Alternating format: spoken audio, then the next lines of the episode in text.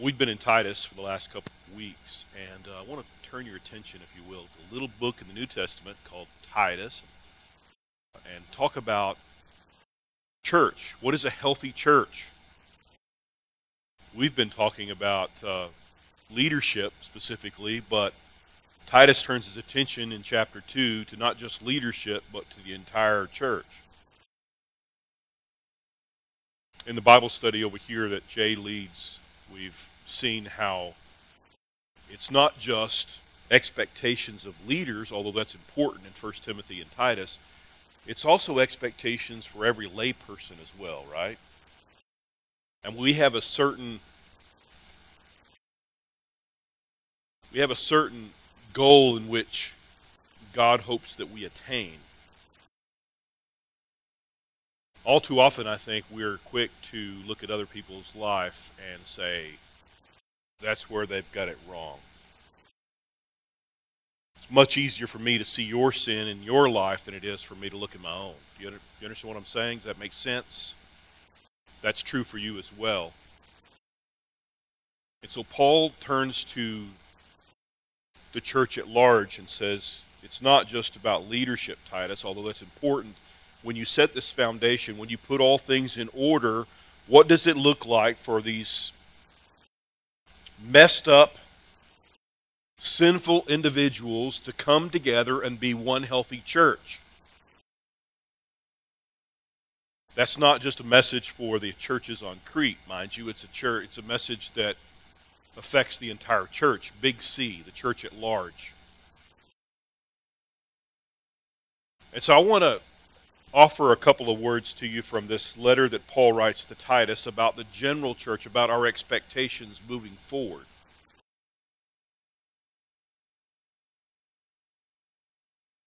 Words like deny, deny yourself and take up your cross and follow me. Somebody said this morning, that's hard. And I would agree that's hard. And yet that's what Jesus called us to do, right? Deny myself and take up my cross and follow Jesus, that's what Jesus expects of me. That's he sets the standard. I don't. You don't. That's what God said. That's what Jesus said.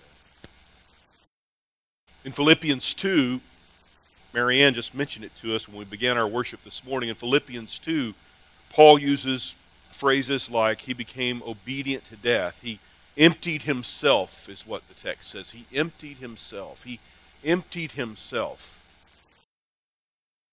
Chew on that for a minute. God, in the flesh, Jesus Christ, he emptied himself. He gave up equality with God as, as, as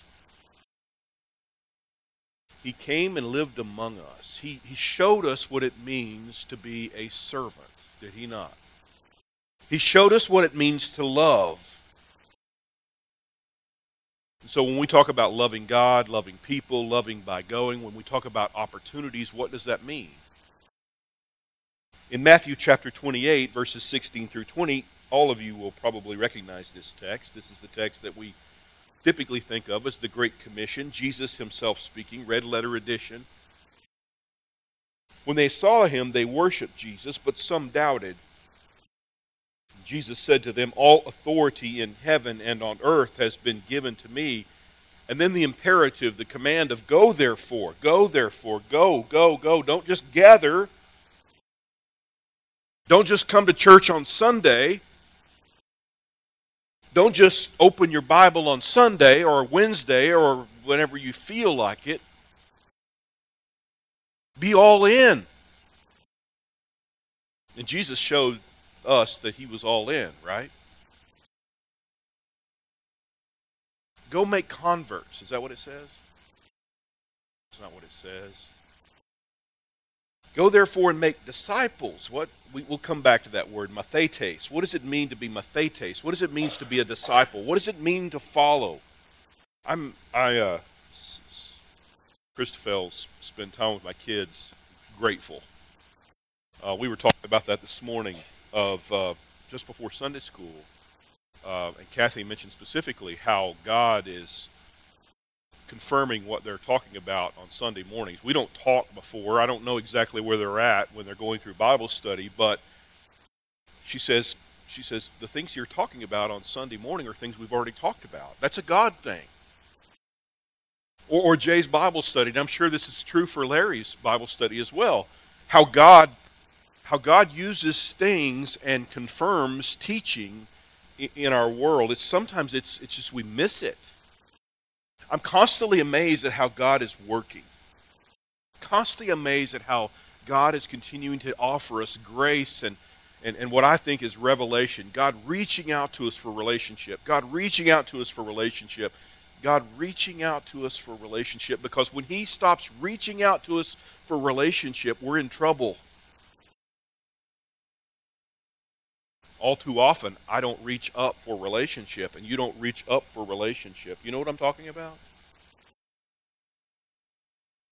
Mathetes, what does it mean to follow? What does it mean to deny yourself? What does it mean to take up your cross? What does it mean to do? What does it mean to empty yourself? I, I would say it's, you'd have to agree with me, I think, on this, that it's contrary to what the world says today. The world doesn't say empty yourself, does it? The world says fill yourself up. The world says don't give anything away, gather stuff and gather stuff and gather stuff, and then you'll really be expect you'll be really respected in the world, right? Or, or, get a blue ribbon, or get a blue ribbon, or get a blue ribbon. Be acknowledged. That's what the world says. And Jesus, God in the flesh, says, deny yourself. What does that mean? What does it mean to follow Jesus?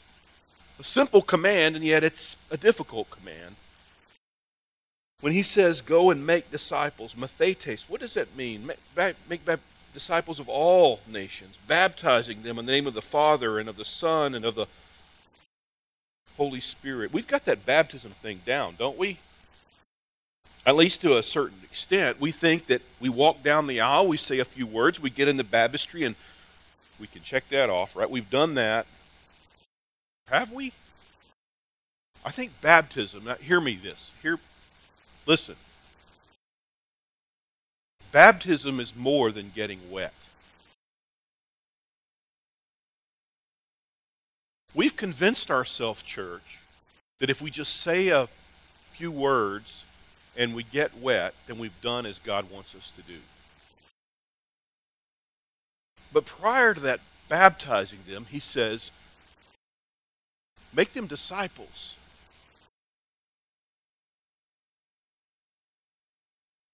We've missed that part of it.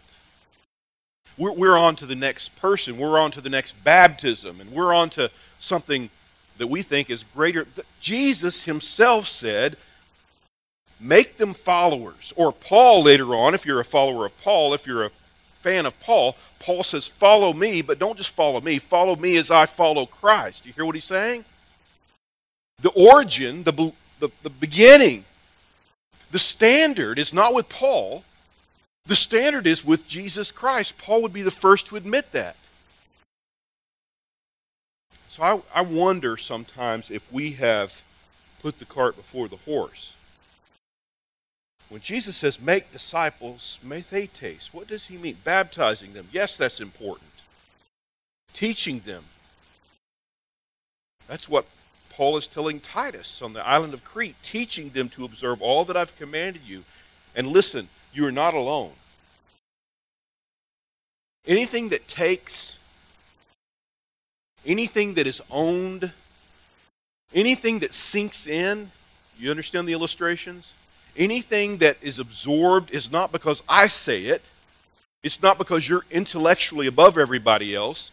Anything that is good that we take into our life comes by way of the grace of God and comes by way of the Holy Spirit. Right? And the good news is that Jesus, the Holy Spirit, God does not leave us alone. So it's all possible based upon what God says is possible. Now, you found Titus 2, I hope, by, by now. Um, if you don't remember, and, and if you haven't been with us the last couple of weeks, no big deal. Let me, let me share with you just what we've been talking about. There's this little island called Crete over by Greece, and, and Paul has seen these churches spring up and, and the problems with churches that spring up that are immature in the faith, that, that are not really doing as God intended is they have a lot of chaos going on, right? Even in the church. It's not just the world, it's the, the world that infiltrates the church. It's the world who influences the church. And so in this these churches, Paul leaves this young man named Titus, and he says, Here's what I want you to do, Titus. Your your commission, your your your orders, if you're a past service, uh, uh, uh you know, of Army, Navy, Air Force, Marines. If, here's your orders. Here's your marching orders, Titus. He says, I want you to establish some order in the church. That's number one. Number two, I want you to appoint elders. That's bishops. That's presbyters. That's what we've been talking about the last couple of weeks. Now, why is all this important? It's important because Paul says if you don't establish order, guess what happens? Chaos reigns. Even in the church. Number two, if you don't establish shepherds or presbyters or elders, then there's all kinds of problems that goes on as we're, we're so influenced by the, the church. Remember what Jesus said here? Don't be disciples of the church, but make disciples of the church. You hear the difference? Influence the church rather than be influenced by the church, by the, by the world. Influence the world rather than letting the world influence us. Okay? You hear what I'm saying? And so in Titus chapter 2, he talks about this false doctrine. He talks about the importance of sound doctrine. And listen to what he says. But as for you, here's what makes you different than the rest of the world. But as for you, teach what accords with sound. You know, in our world, there's so many things that sound true. Right? I, have shared on Wednesday night with some of us that gather here. Um, the best way I think about the best way I think about what it means to be evil or wicked. What does it mean to be evil or wicked? The best way I, I can think about that, and I, I hope to encourage you to think about this evil or wickedness is just manipulation of truth. You hear what I'm saying? It's one little twist of truth and it becomes evil. Did God really say? That's where it becomes evil. Wickedness is any little twist, manipulation of truth, and it becomes wicked. It becomes evil. And so when Paul tells Titus, it's not just doctrine, there's all kinds of doctrine floating out there. There's all kinds of noise in our world that's out there, right? And all these things are hoping for our attention. They're begging for our attention. And guess what, church? There are many people that buy into that. The warm, fuzzy feeling, right? It's all about emotions. I want to turn just one page over in my Bible, probably one page over in your Bible as well, but in 2 Timothy chapter 4 it says, For the time is coming. This is 2 Timothy 4, verse 3. For the time is coming when people will not endure sound teaching, but having itching ears, they will accumulate for themselves teachers to suit their own passions. Ha ha ha. If you're, if you're about suiting your own passions, do you really need a teacher? You, you don't need a teacher, right? You don't need anybody to confirm what you're doing. You think that's true? It's not just for a time is coming, but I would offer to you in 2018 a time is now. We, we have we have groups of people that call themselves church and they just they preach a foreign gospel. They've allowed as the churches in crete they've allowed the world to influence the the groups of believers and they don't speak about sin they don't speak about hell they don't speak about consequences they don't speak about responsibility what does it mean to be a follower of Jesus Christ? What does it mean to be a mathetes? What does it mean to be a disciple of Jesus Christ? It's more than getting wet. Paul says they will turn away from listening to the truth. They will wander off into myths. As for you, always be sober minded. Endure suffering. That's not warm and fuzzy, is it? Do the work of an evangelist. Fulfill your ministry. In other words, what he's saying is here's your responsibility, Titus. Now, what does that mean for you? What does that mean for the church in general? Listen to what it says back in Titus chapter 2. But as for you, teach what accords with sound doctrine. Older men, how many of you are older? I, I used to say, you know, I, I used to define what older is. I'm not going to do that anymore. Right? That's changed over the years. I had to be honest with you, right? I used to think older is what's an older man? Not 60. Not 50. Not you know, you know what I'm saying. Before we start putting numbers on older men, I think we ought to be talking about maturity. You, you can be 80 years old and be the most immature person in here. Right?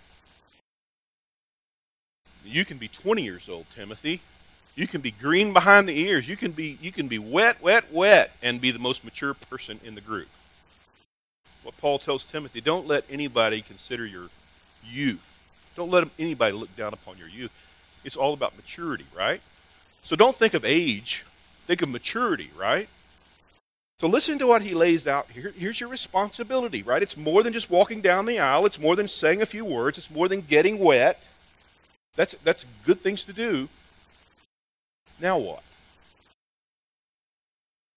Older men are to be sober minded, dignified, self controlled, sound in faith, in love, and steadfastness. That's verse 2. If you consider yourself to be a mature Christian, you might ask people around you, think I'm a mature Christian? Because the mirror sometimes lies, right? Right? I mean, I can, I can convince myself of a lot of things when I stand before the mirror. I think I'm mature, but unless you have a spouse that says, you know what, you're mature. Or if you have somebody that tells you the truth and says, you know what, you've been around the church for 30 years, 40 years, 50 years, you ought to be much further ahead than what you are. We don't like to hear that, right? Like Jack Nicholson said, we talked about it a couple weeks ago. You can't handle the truth. You don't like the truth.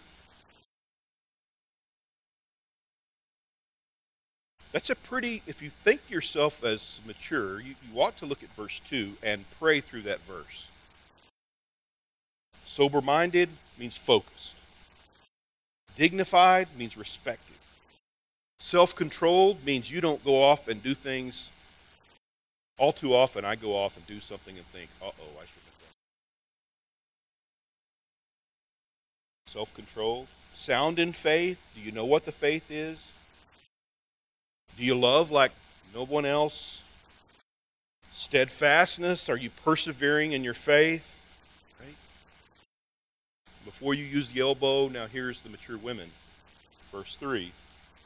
Older women, mature women, are likewise to be reverent in behavior.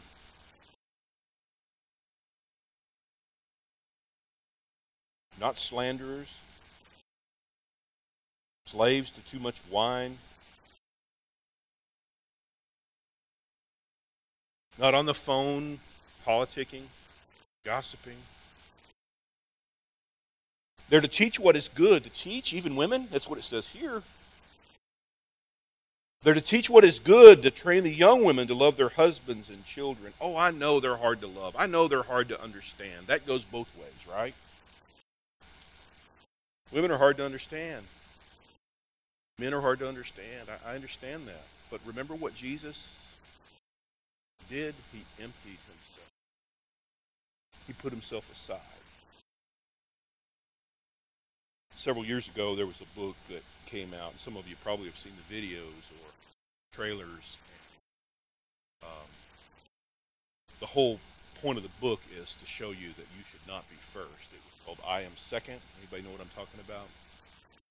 So however you serve, whatever it is you do in that 1 Corinthians 12 text, when God when God gifts you with something, you always recognize it's all about service. I use this gift, whatever God has given me with, uh, gifted me with, for the glory of God, not to be acknowledged, but so that God would be honored, so that God would be glorified, so the gospel will be preached. You see that over and over and over again throughout the New Testament, right? The Old Testament says, "Humble yourself in the sight of the Lord." If you humble yourself in the sight of the Lord, what happens? He will lift you up, if you know If you don't humble yourself, what happens? He will humble you. It's probably a good idea to humble yourself.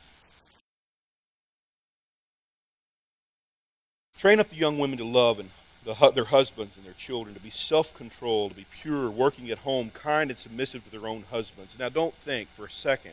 Now, remember, Paul is talking to the context of what he's talking. The ancient Near East is much different than 2018. He's not minimizing the gifts of the women. What he's saying is, much like he says in 1 Corinthians 12, write that down if you're taking notes. 1 Corinthians 12 talks about spiritual gifts, both men, women, even children, mature Mature people have been given gifts, right? And you use those gifts for God's glory, for God's honor. So don't don't try to use this as a proof text say, well, there it is, women can't teach, or there it is, women can't do anything outside of the home. That's not what Paul's saying at all. Likewise, he says in verse 6 urge the younger men to be self controlled. Show yourself in all respects to be a model of good works in your teaching, show integrity, dignity, sound speech that cannot be condemned, so that an opponent may be put to shame. We talked about hypocrisy this morning. So that opponent may be put to shame, having nothing evil to say about us. This is not just the church. Now he's going to talk about servants. Now he's going to talk about employers employee relationships. Bond servants are to be submissive to their own masters in everything. In everything.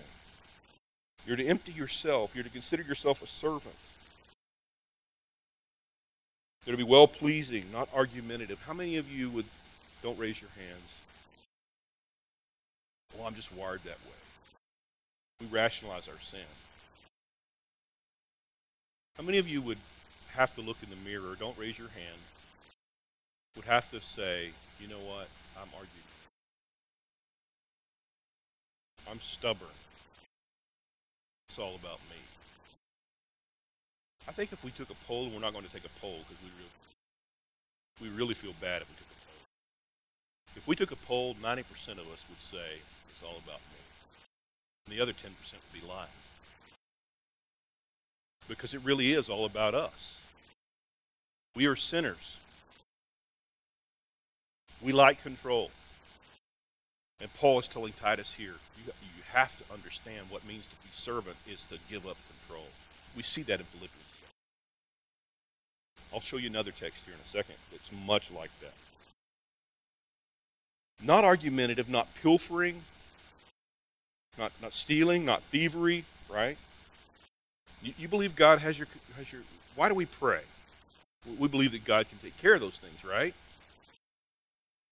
We believe by faith. Whereas the world may steal time, they may steal money, they may they steal possessions, they steal all these things.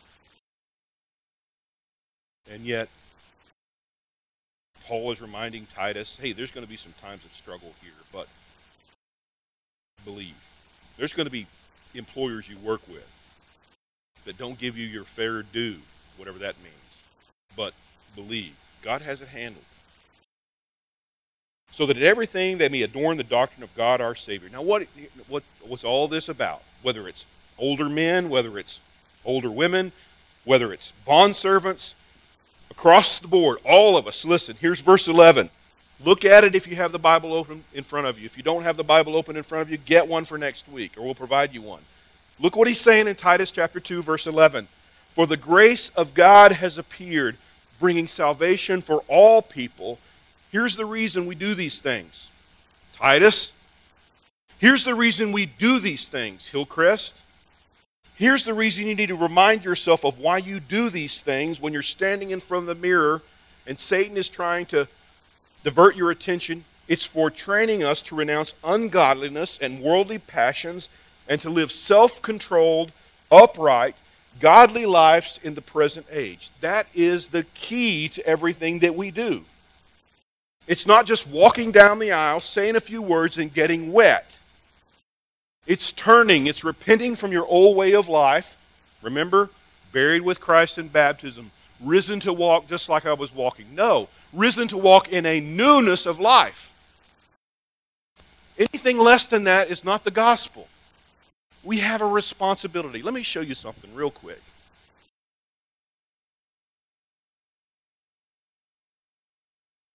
I want you to think of these.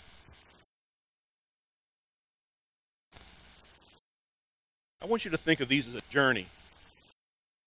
When we come to Christ, the Bible says we justified. This person has walked the aisle, has said whatever is required to say, whether you call that a sinner's prayer or I believe that Jesus is the Christ, the Son of the living God. I want to make him the Lord of my life. The Bible says if you believe that, not only with your head, but also with your heart, and belief is by action, it's not just here. That you've been justified. That word justified is a legal term that means not guilty. You've been considered not guilty. Watchman Nee, Chinese theologian, used to say it's when God looks upon you now, he doesn't look upon your sin, he looks upon the blood of Jesus Christ who covers your sin, right? That's what it means to be justified. I mean, look at Romans chapter 5 when Paul says, oh man, the, the, the sin of one man, referring to Adam, that sin permeates all of us or leads us to that, that problem of living.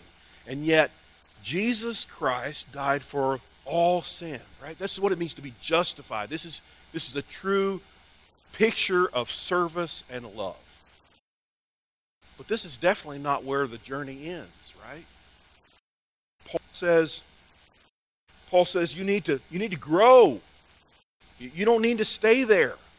Some of you have been around the church for 20 years, 30 years, 40 years, 50 years, 60 years, 70 years, and you're still sitting right here.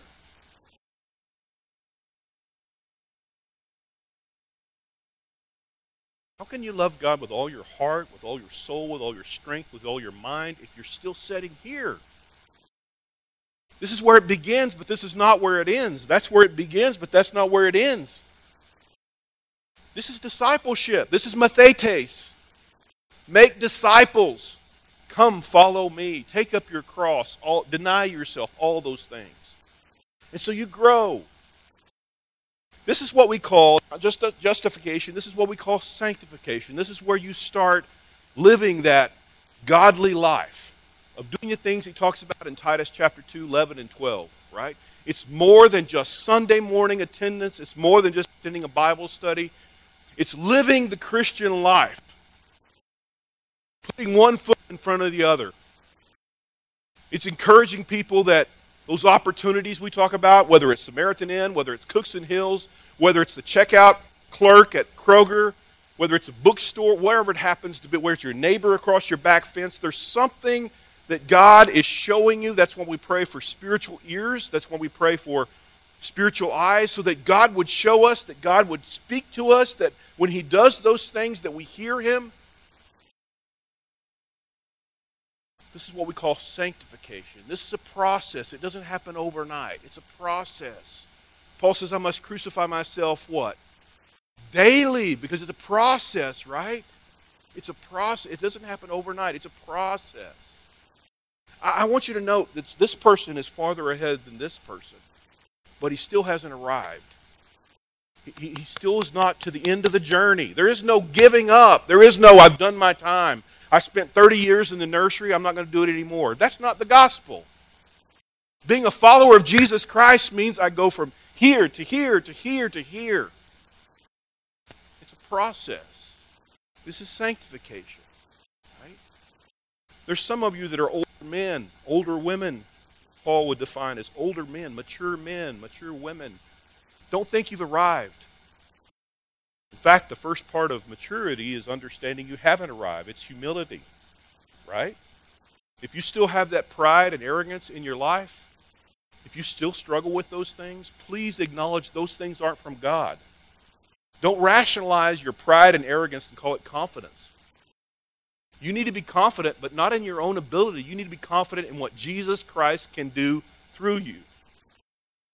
This is still part of sanctification. This is still what it means to be a follower of Jesus Christ. This is more than just Sunday attendance, it's more than Wednesday attendance, it's more than being faithful when we share a meal. These people mentor these people.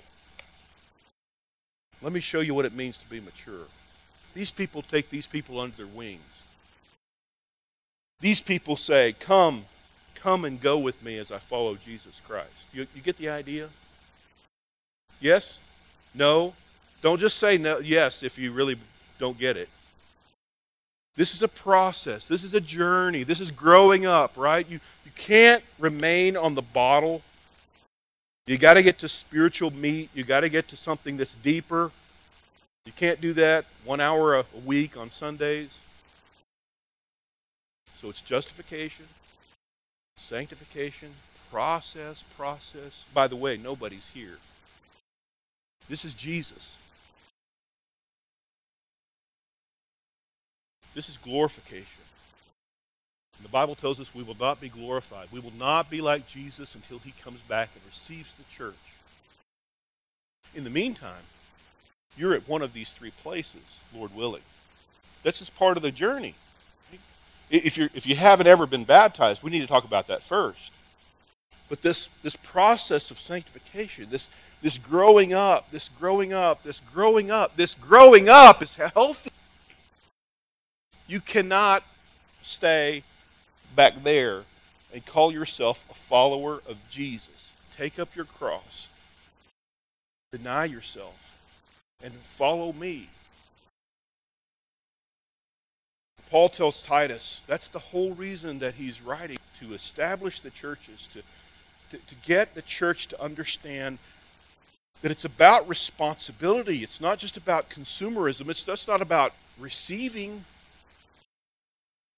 we live in a world that's all about consumeristic things, right? Get, get, get, get, get, get, get, get, get. I never give, give, give. And that's why the gospel is so contrary. It's Paul would tell the Corinthians, right? The, the cross is foolishness. The world. Training us to renounce, training us to renounce ungodliness, worldly passions, to live self controlled, upright, godly lives in the present age. Now, some of you are already thinking, my gosh, the mashed potato smells so good. The roast is at home, burning. So let me share with you one more one more text. Then I'll pray.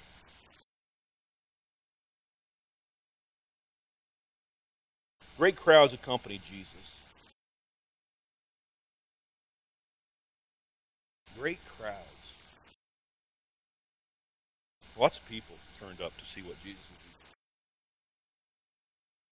Maybe even lots of people on Sunday morning. I don't know. But he turned and said to them, If anyone comes to me and does not hate his own father and mother, wife and children, brothers and sisters, yes, even his own life, he cannot he cannot be my mathetes. He cannot be my disciple. Wait a minute. Wait a minute, Jesus. I've got to give up everything to live? He says. I've got to deny myself. I've got to empty myself. I've got to do everything contrary to what the world says. That's what it says. Well, it's hard for me. It's probably hard for you to gather your mind around this text where the crowd, I thought Jesus came to gather crowds. He did. But let's make sure we're doing the right thing. Let's make sure that we're not just gathering to see the next show.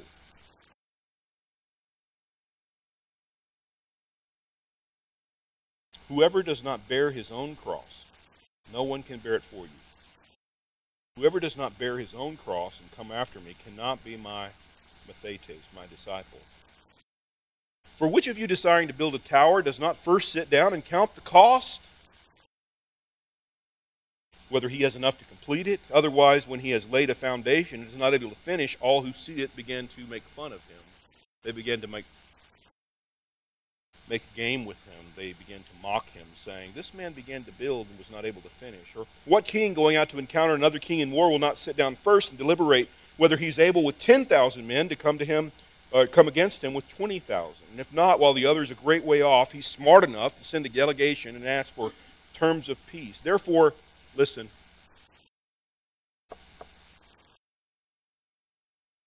If any one of you does not renounce all that he has, he cannot be my disciple.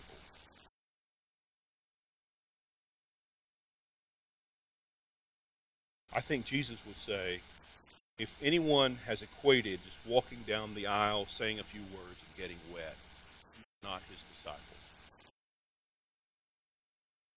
If you're still if you're still back there, you need to get up here. If you're still just going through the motions, you need to figure out how to move forward and stop just going through the motions. Again, it's about training for ungodliness.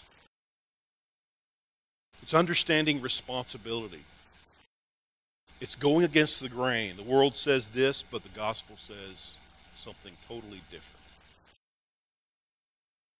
Let's pray.